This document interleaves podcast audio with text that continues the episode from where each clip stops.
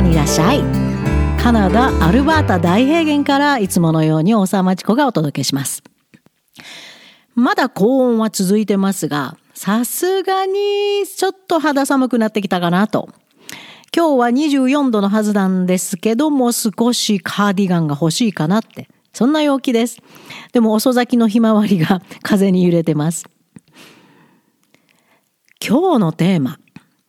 日本の子供に一体何が起こってるんですか？日本を離れて7年経つんですけどね。それまでにも日本の教育現場の狂気も狂った様子に寒気を覚えて息子3人は日本の教育から脱走しいや私が首謀者でした。教えていた生徒たちも先生カナダに行きたい。そしていろいろ調べてる間になんだエージェントって詐欺だ。そんなインチキに任せてられないと時間をかけて調査して結局どこも信用できるところがない。自分が乗り出すしかないともう長い間格闘しました。日本といえばそれでもますます悪化の一途をたどり親たちもその中に埋没し塾、偏差値、受験と寝る暇さえないほど子供たちを追い詰める様子。うん、聞くだけで絶望します。ダメだこりゃ。私が一人でいくら頑張っても日本の教育は変わらん。もうこの国は無理。世界レベルの教育なんか考えてないし、科学も何にも土台にない教育方針思いつきばっかり。現場の教師の質たるやおぞましいくらい。特にその片棒を担いで自分な大切な子供をぺちゃんこに回復不能なほどに叩き潰している親たち。もう見てられないとカナダにベースを移したわけです。クリティカル・ティンキング教育の国、自由主義の国、科学に基づいて方針を決める国、世界からの多様な移民でごったにの国カナダから日本を眺めてみたいと思いました。で、一体日本は学校は教師はそして親までもがなぜ子供たちを立ち上がることさえできないほど古典パンに叩き潰そうとしているんですか？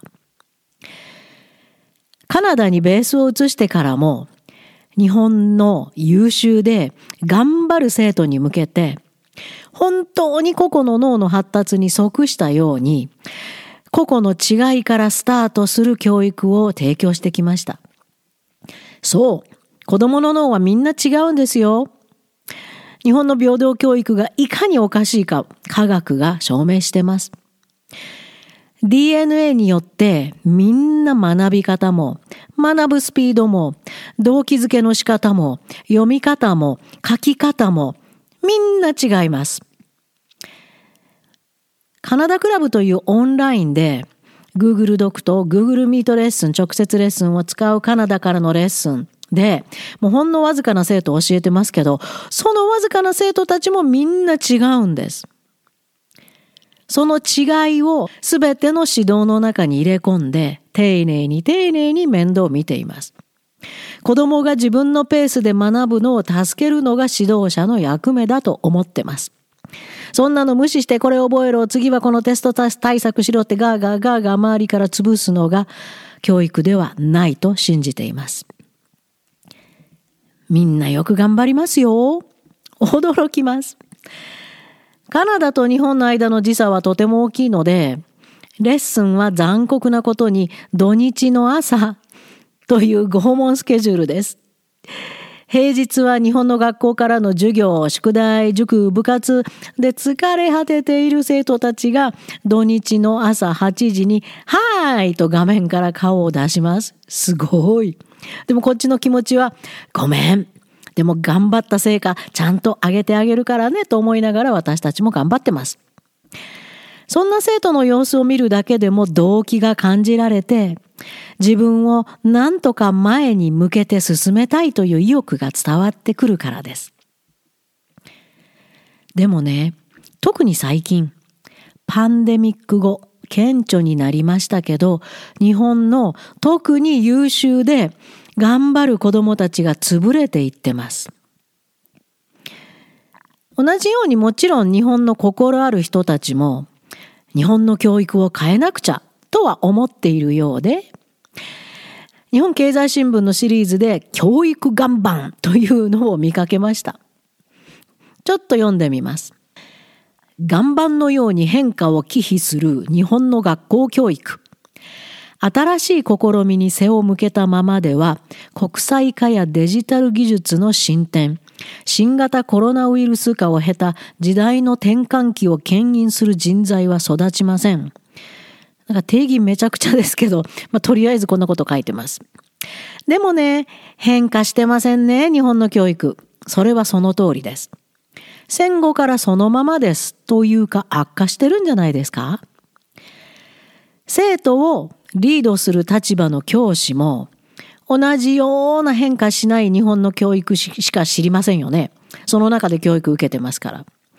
その同じ方法を自分の生徒に試し、で、その方法たるや猿真似なので、生徒を伸ばすどころか、自分は権威があるんだ、生徒に偉そうに言えるぞ、なんていうその権威をままごとのように横暴に生徒に向けてる。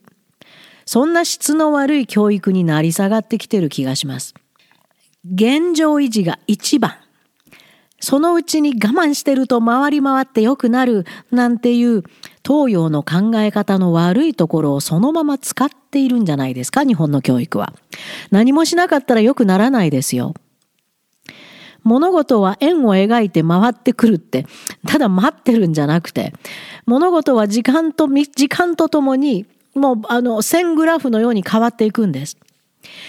変化を恐れる政治家と、特に変化を怖がる教師のいる教育現場が、いわば日本の子供の屠殺場と化してしまった。そんな気がしますよ。私だけですかね。でも、ちょっとそれますけど、なんで国際化やデジタル技術の進展と教育とを一緒にするんですか？教育さえも変えられないのにトピックそれすぎです。まずは教育を定義しましょうよ。日本の未来に必要な大人を作るのが教育の目的でしょ社会に貢献できる大人を作るわけですよね。じゃあ、どんな大人を作りたいかが教育の定義じゃないですか世界のレベルに届くために、日本の存在感を取り戻すために、どんな大人が必要なんですか自分で問題を見つけ、論理的、客観的、批判的、具体的、科学的に思考ができて。あのね、これ、クリティカル・シンキングの土台ですよ。そういう思考ができて、もう一回言いますよ。論理的、客観的、批判的、具体的、科学的に思考ができて、そこから問題解決に向けて scientific methods。これは scientific methods というのはカナダの中学くらいから理解し始める完全サイエンスに基づいた問題解決方法です。仮説を立ててそこから進める科学的な方法です。それを使って問題解決し、もしそれがうまくいかない場合には、また振り出しに戻り、クリティカル・シンキングのなぜからスタートする。これでしょ？これがないから日本は世界からずるずる滑り落ちているんですよね。そういう大人を教育が作ってないから。じゃあなぜクリティカル・シンキングに基づいて自分で考える力をつける教育に変えないのかな？教科書一冊暗記しても、ただ単に事実が脳の下の方に数日間残るだけ。だから、日本の若者がどんどん思考不全に陥っているのに、まだ大人は気がつかないんですかね？いや、大人自体も日本の教育で育っているので、何がいけないかすら気がつかないのかな。そんな親たちが幼児を塾に追いやり、小学校受験だって。頭の良い日本の生徒たちによく聞きます。5歳くらいまではどんな子供だったの？大抵は周りのことにすごい興味があってよく質問もしました。でよく喋ったと思います。いろんなことを考えて試してもみました。そういう答えがよく返ってきます。好奇心で目がキラキラしてる頭のいい幼児が目に浮かびます。当たり前です。好奇心イコール知的能力ですからね。カナダでは好奇心のない人、頭のいい人とは言いませんよ。学校の成績をいくら暗記してとっても頭のいい子とは言われませんよ。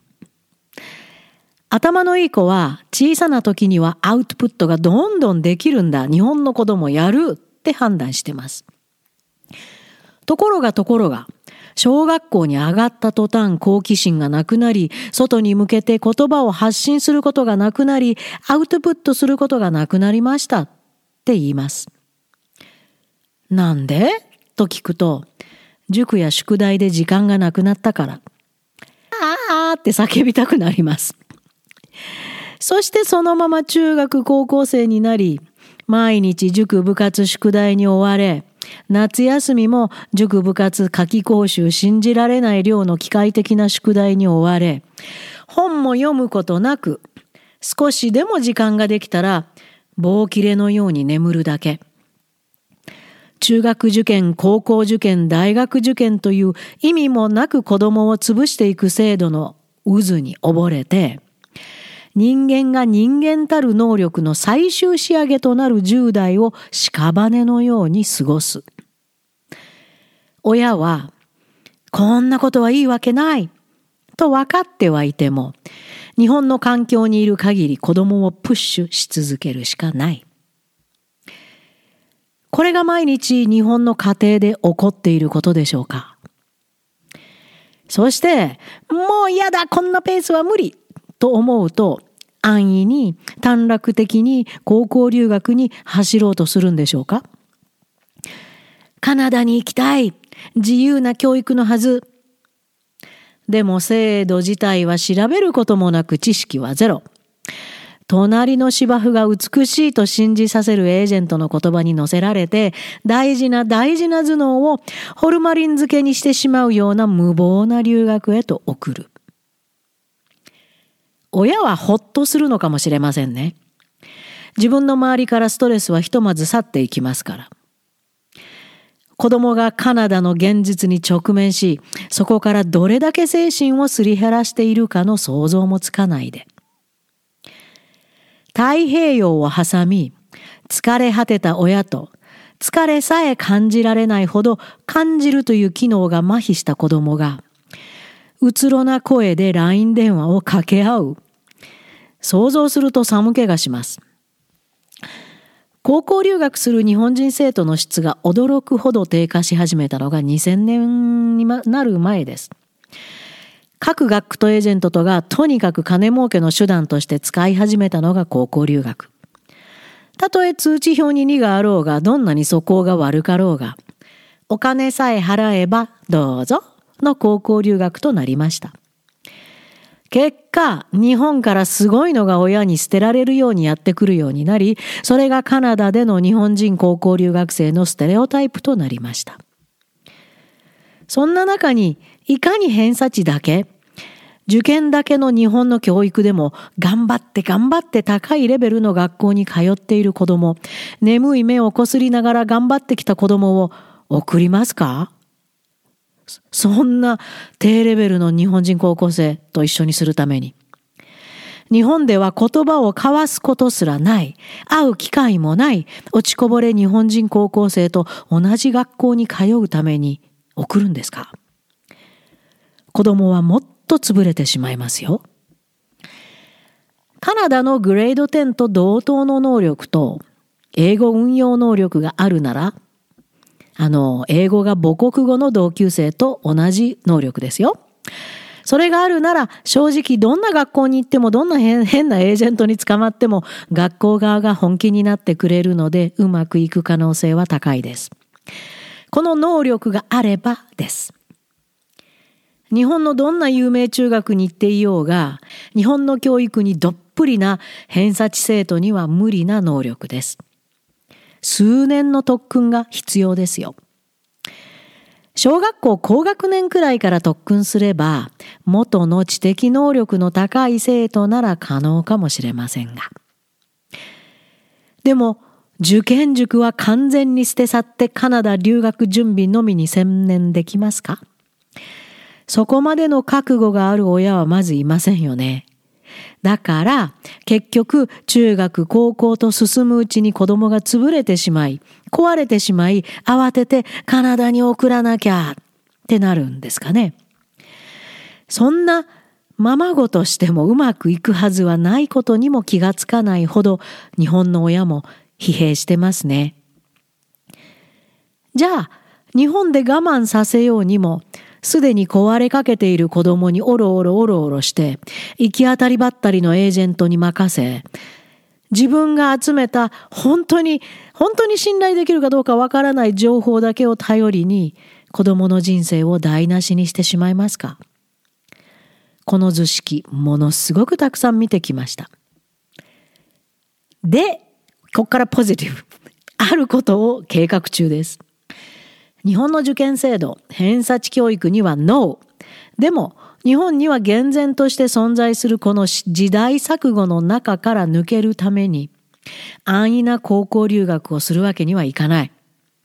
そんな方のために中学校からカナダの教育を日本から正式なコースで取れるかな。例えば、グレード8のコースとかを受講できるかな。そうすると自分が果たしてカナダに向いてるかどうか、カナダの学びが合ってるかどうか、自分に能力が届いてるかどうかわかります。で、何を、何を補ったら届くようになるかもわかります。そんなことを現在あらゆるネットワークを使って調べて計画中です。もし、例えばグレード8の1コース履修して、勉強が楽しい。こんな学び方があったんだ。合ってる。と、子供自身が自信を持ち、カナダの学び方を少しでも知ることで、その先の選択肢が広がります。もちろん、お試しに履修したコース合格しないとダメですよ。合格しない場合はカナダに来てもやっぱり合格しませんので、とても大切な要因となりますね。将来どうするかを決めるための。まあなかなかいろいろ制限が厳しそうで、交渉が必要みたいですけど、頑張ってみます。日本の優秀な子供が潰れる前に、一つでも選択肢を示してあげたい。そんな切なる気持ちです。ああ、うちの子のこと話してる。ああ、私の葛藤をなんで知ってるの？と思いましたか？じゃあまず、Canada News for You のメンバーにご招待します。Canada News for You のメンバーになるためには UXEnglish.org UX その後 English です .org org uxenglish.org そこに行くと Canada News for You のアイコンがありますのでそこからメンバーになってください。そこに今後詳細な計画を載せていきます。メールでもいろんなご相談も可能です。何回でも丁寧に返信しますよ。